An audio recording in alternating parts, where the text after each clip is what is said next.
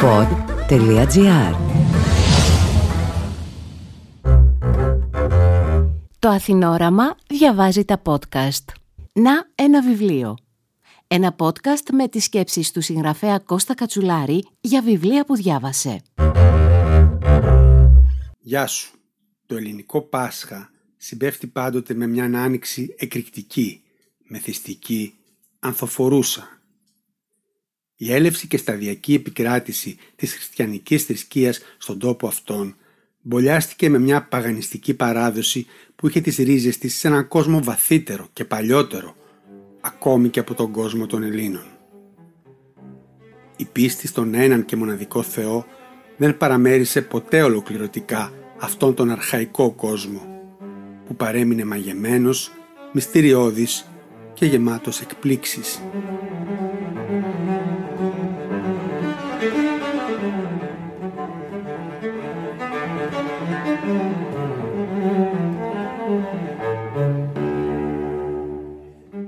Πουθενά αλλού οι δυο αυτοί κόσμοι, ο παγανιστικός αρχαϊκός κόσμος της ελληνικής υπαίθρου και ο κόσμος της χριστιανικής λατρείας με τα ιουδαϊκά ήθη και έθιμα δεν συνυπάρχουν με τόση αρμονία και βαθύτητα όσο στην πεζογραφία του Αλέξανδρου Παπαδιαμάντη. Σε αυτήν τίποτα δεν είναι μονάχα αυτό που φαίνεται. Όλα τα πράγματα μοιάζουν κυριευμένα από μια διπλή υπόσταση. Έτσι και η βασιλική δρύς που θα μπώνει τον νεαρό ήρωα αυτού του διηγήματος, άνασα του δρυμού, δέσποινα αγρίας καλονής, βασίλισσα της δρόσου, μπορεί κάλλιστα να είναι ένα στοιχειωμένο παλιό δέντρο, σύμβολο ενός παγανιστικού ονείρου που πυροδοτεί έναν βαθύτατο αισθησιασμό και την ίδια στιγμή να είναι μια μεταφορά για την ίδια την Παναγία, η γλυκιά μορφή της οποίας δεσπόζει στη λαϊκή μας παράδοση. Ωστόσο, πέρα και πάνω από κάθε ερμηνεία, βρίσκεται το ίδιο το παπαδιαμαντικό κείμενο και επιβάλλεται με την ομορφιά και την απλότητά του. Ακολουθεί το διήγημα υπό τη βασιλική Δρύν. Όταν πεδίων διερχόμην εκεί πλησίων, επί ο οχούμενος, δια να υπάγω να απολαύσω τα αγροτικά μας πανηγύρις, των ημερών του Πάσχα, του Αγίου Γεωργίου και της Πρωτομαγιάς, ερέμβαζον γλυκά, μη χορταίνω να θαυμάζω περί καλές δένδρων μεμονωμένων, πελώριων, μίαν βασιλικήν δρύν. Οποίον μεγαλείων είχεν, η κλάδη της χλωρόφεη κατάμεστη κρατεή, οι κλώνες της γαμψή, ως η κατατομή του αετού, ούλοι ως η χέτη του λέοντος, προήχων αναδεδειμένη εις βασιλικά στέματα και τον εκείνη άνασα του δρυμού δέσποινα αγρίας καλονής βασίλισσα της δρόσου. Από τα φύλλα της εστάλαζε και έρεεν ολόγυρά της μάνα ζωής, δρόσος γλυκασμού, μέλι το εκπέτρας. Έθαλπον η ζωοφόριο πίτης έρωτα θείας ακμής και έπνεε η θεσπεσία φύλλα της ήμερον τρυφής ακυρά του και η κορυφή της βαθύκομο συγγύρετο ως στέμα παρθενικών διάδημα θείων. Ισθανόμην άφαντον συγκίνηση να θεωρώ το μεγαλοπρεπές εκείνο δένδρον. Εφάνταζεν εις το όμα, έμελπεν εις το ους, εψιθύριζεν εις την ψυχήν φθόγκους αρήτου γοητείας. Οι κλώνες, οι ράμνοι, το φύλλωμά της εις του ανέμου τη σύ συνεφαίνοντο ως να ψάλωση μέλος ψαλμικός το ως εμεγαλύνθη. Με έθελγε, με κύλι, με κάλλη εγγύστης, επόθω να πηδήσω από το υποζυγίου, να τρέξω πλησίον της και να απολαύσω να περιπτυθώ των κορμών της ώστε θα ήταν αγκάλιασμα δια πέντε παιδιά ως εμέ και να τον φιλήσω. Να προσπαθήσω να αναργηθώ εις το πελώριο στέλεχος, το αδρόν, το αμαυρόν, να αναβώ εις το στερέωμα των κλάδων της, να ανέλθω εις τους κλώνας, να υψωθώ εις τους ακρέμονας. κι αν δεν με δέχεται κι αν με απέβαλεν εις το σώμα της και με απέριπτε κάτω ασέπιπτο να κυλιστώ εις τη χλώη της να στεγαστώ υπό την σκιά της, υπό τα αιτώματα των κλώνων της, τα όμοια με στρέμματα Δαβίδ Θεολύπτου. Επόθουν, αλλά η συνοδεία των οικείων μου μεθονοτέλουτας εκδρομάς εκείνας σαν τα όρη δεν θα ήθελε να μην το επιτρέψει. Και μίαν χρονιάν ή το κατά τα εορτά του σωτηρίου έτους 1860 καθώς είχαμε διέλθει πλησίον του δένδρου εφθάσαμε εις το Μέγα Μανδρή. Ή το δε το Μέγα Μανδρή μικρός συνοικισμός θερινών σκήνομα των βοσκών του τόπου. Εκατοίκουν εκεί επτά ή οκτώ οικογένεια αγροτών. Δύο εκ των οικογενειών τούτων συνεδέοντο προς τους γονείς μου διαδεσμών βαπτίσματος, κολυγοσύνης κτλ. Κι όλοι σαν φίλοι και συμπατριώτε μας. Κατερχόμεθα εκεί συνήθως τας σημέρας του Πάσχα ή τα πάλι του Αγίου Γεωργίου ή την Πρωτομαγίαν.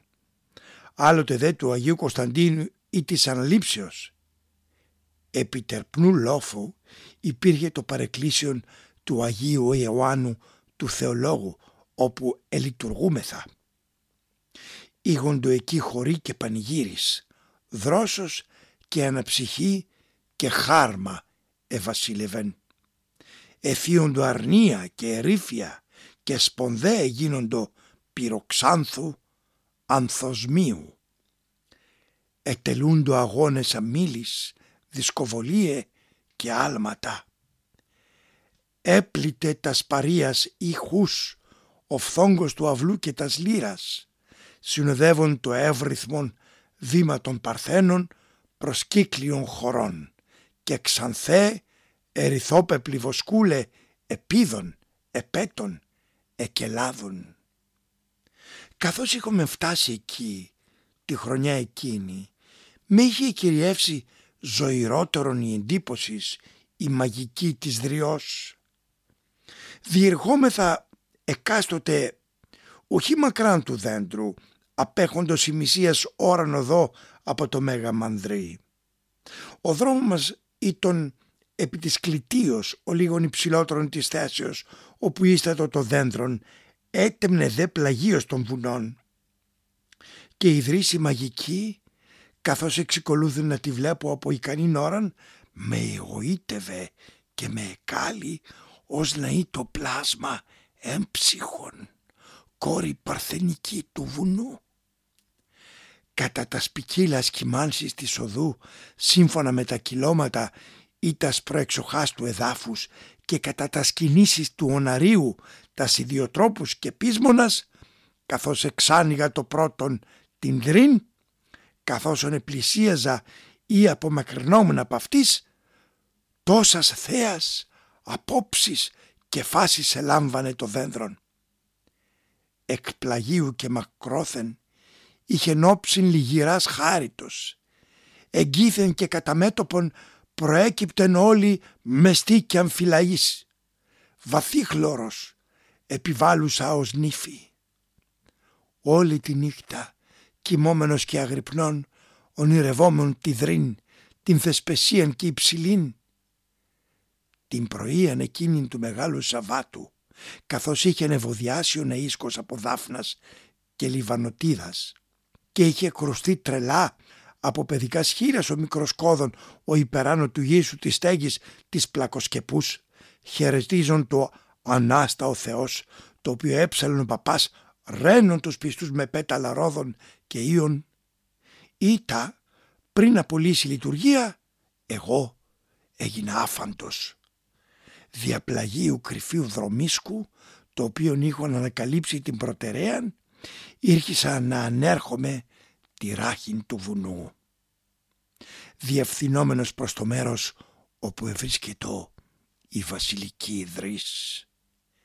Επίστευον ότι εγνώριζα καλά των δρόμων. Ήταν όλοι οδός ανοφερής και εγώ έτρεχον, έτρεχον για να φτάσω ταχαίως να σπαστώ την ερωμένη μου επειδή η Ιδρύς υπήρξε η πρώτη παιδική μου ερωμένη και ταχαίως πάλιν να επιστρέψω φανταζόμενος ότι η απουσία μου τότε δεν θα παρετηρητώ και θα έχω να ακούσω επιπλήξεις από τους οικείους.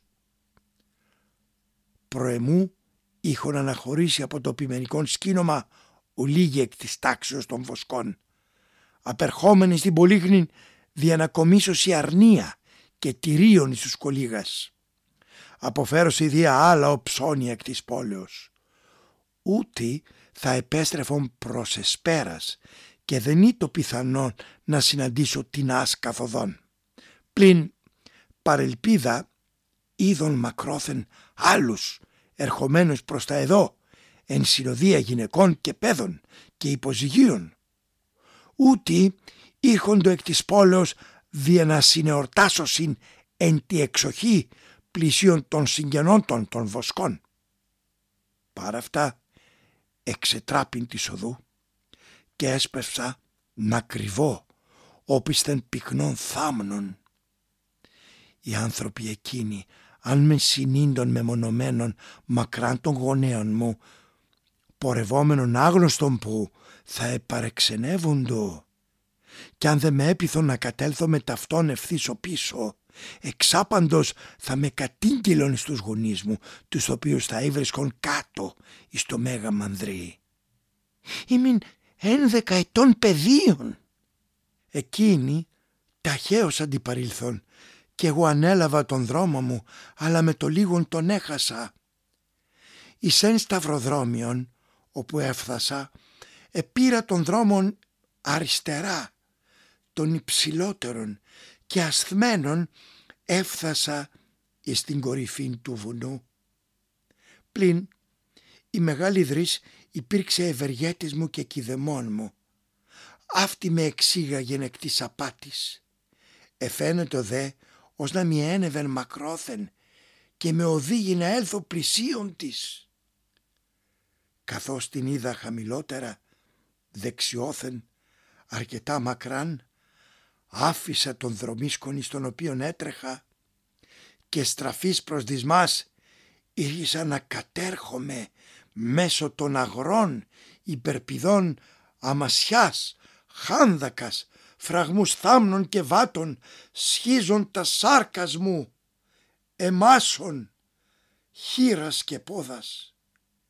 Τέλος έφθασα πλησίον της ποθητής νύμφης των δασών.Ήμην κατάκοπος, κάθιδρος και πνευστιών. Άμα έφθασα, ερήφθην επί της χλώης, εκυλίσθην επάνω εις παπαρούνες και χαμολούλουδα. Αλλά όμως αισθανόμουν κρυφήν ευτυχίαν, ονειρό διαπόλαυσιν. Ρέμβαζον αναβλέπων εις τους κλώνας της τους κρατεούς και είναι ηγόκλινον διποθώς τα χείλη εις πνοήν της άβρας της, εις το θρούν των φίλων της. Εκατοντάδες πουλιών ανεπάβοντο εις τους κλώνας της έμελπον τρελά τραγούδια, δρόσος, άρωμα και χαρμονία θόπευον την ψυχή μου. Ήμουν αποσταμένος και δεν είχον κοιμηθεί καλά τη νύχτα. Ο ύπνος μου έλειπεν. Εις τη σκιάν του πελωρίου δέντρου μέσω των μικόνων των κατακοκκίνων ο Μορφεύς ήρθε και με ευαυκάλισε και με έδειξε εικόνας ως εις περίεργων πεδίων. Μου εφάνει ότι το δέντρον έσωζον καθύπνον την έννοια του δένδρου, μικρόν κατά μικρόν, μετέβαλαν όψιν είδος και μορφήν. Εις μία στιγμή η ρίζα του μου εφάνει ως δύο ωραίε εύτορνη κνήμε, κολλημένε η μία επάνω εις την άλλην. Ή τα κατολίγων εξεκόλλησαν και εκχωρίστησαν εις δύο. Ο κορμός μου εφάνει ότι διεπλάσετο και ευμορφούτο ισοσφήν εις κοιλίαν και στέρνων με δύο κόλπους γλαφυρούς προέχοντας. Οι δύο παμέγιστοι κλάδοι μου εφάνισαν ως δύο βραχίονες, χείρες ορεγόμενοι στο άπειρον. Ήτα κατερχόμενε συγκαταβατικός προς τη γην, εφείς εγώ εκείμην. Και το βαθύφεον αϊθαλές φίλωμα μου εφάνει ως κόμη πλουσίας κόρης, αναδεδειμένη προς τάνω, ιταλιωμένη, κυματίζουσα, χαλαρουμένη προς τα κάτω. Το πόρισμά μου, το ενονήρο εξαχθέν και εις λύρων εν ίδιε συλλογισμού διατυπωθέν υπήρξε τούτο. Α, δεν είναι δένδρον, είναι κόρη και τα δένδρα όσα βλέπομεν είναι γυναίκες. Όταν με το λίγον εξύπνησα ως συνέχεια του ονείρου έσχον ενώ την ανάμνηση της ιστορίας του τυφλού το οποίο ο Χριστός εθεράπευσε καθώς είχον ακούσει τον διδάσκαλόν μας εις την Ιεράν Ιστορίαν. Καταρχάς μεν είδε τους ανθρώπους ως δέντρα, δεύτερον δε τους είδε καθαρά. Πλην δεν εξύπνησα ακόμα πριν ακούσω τι έλεγε το φάσμα. Η κόρη, η δρύς, είχε λάβει φωνήν και μη έλεγεν «Είπε να μου φυσθούν, να μη με κόψουν, δεν μην κάμω ακουσίως κακόν, δεν είμαι εγώ νύμφια θάνατος, θα ζήσω όσο αυτό το δένδρον». Εξύπνησα έντρομος και έφυγον. Ή το ήδη με συμβρίε και ο ήλιος εμεσουράνει, ε, και είναι ψηλά υπεράνω της κορυφής της δριός ή της ή το σκιά αδιαπέραστος. Από τον αντικρινό λόφο ήκουσα φωνή να με καλεί οξονόματος ή το εις μικρός βοσκός με την κάπαν του, με τη στραβολέκαν του και με δέκα σέγας τας οποίας οδήγει. Μου εφώναξαν ότι ο πάτερ μου με ανεζήτη ανήσυχος και να τρέξω να φτάσω ταχαίως εκεί κάτω. Δεν εννοήσα τίποτε από το μαντικό όνειρο. Αργότερα εδιδάχθην από εγχειρίδιον μυθολογίας ότι η αμαδριάς συναποθνίσκει μετά την δρύν. Ενίε βρίσκεται ενσαρκωμένη. Μετά πολλά έτη, όταν ξενιτευμένος από μακρού επέστρεψε στο χωρίο μου και επισκέφθην τα τοπία εκείνα, τα προσκυνητήρια των παιδικών αναμνήσεων, δεν έβρουν πλέον ουδέ των τόπων, εν θεή το ποτέ ιδρύσει βασιλική, το πάγκαλον και μεγαλοπρεπές δέντρον, η νύμφη, η ανάσουσα των δρυμώνων. Μία γραία με τη ρόκαν της, με δύο προβατίνας, τας οποίες έβοσκεν εντός αγρού πλησίων, ευρίσκεται εκεί καθημένη έξωθεν της μικράς καλύβης της. Όταν την ρώτησε τι είχε γίνει το μεγάλο δένδρο, το οποίο ήταν ένα καιρό εκεί, μη απήντησε. «Α, ο σχορεμένος ο Βαριένης το έκοψε. Μα και εκείνος δεν είχε κάμινη σάφη με το τσεκούρι του. Όλο θεόρατα δέντρα τόσα σημαδιακά πράγματα. Σαν τα κόψε κι ύστερα δεν είδε χαΐρι και προκοπή. Αρρώστησε και σε λίγες μέρες πέθανε. Το μεγάλο δέντρο ήταν στοιχειωμένο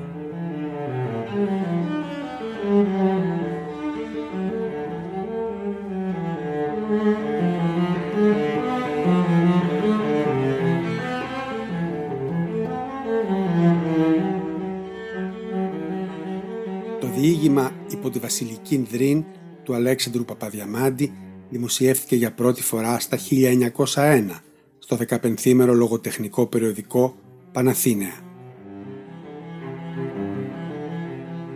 Είμαι ο Κώστας Κατσουλάρης. Μέχρι το επόμενο podcast, καλή Ανάσταση και καλό Πάσχα. Το διήγημα του Αλέξανδρου Παπαδιαμάντη υπό τη Βασιλική Δρίν διάβασε ο ηθοποιός Στέλιος Μάινας. Για να ακούσετε κι άλλα podcast μπορείτε να μπείτε στο pod.gr, στο Spotify, στο Apple Podcast ή σε όποια άλλη δωρεάν εφαρμογή ακούτε podcast από το κινητό σας. Αν θέλετε να διαβάσετε το podcast «Να ένα βιβλίο», αναζητήστε το στην ηλεκτρονική έκδοση του περιοδικού Αθηνόραμα.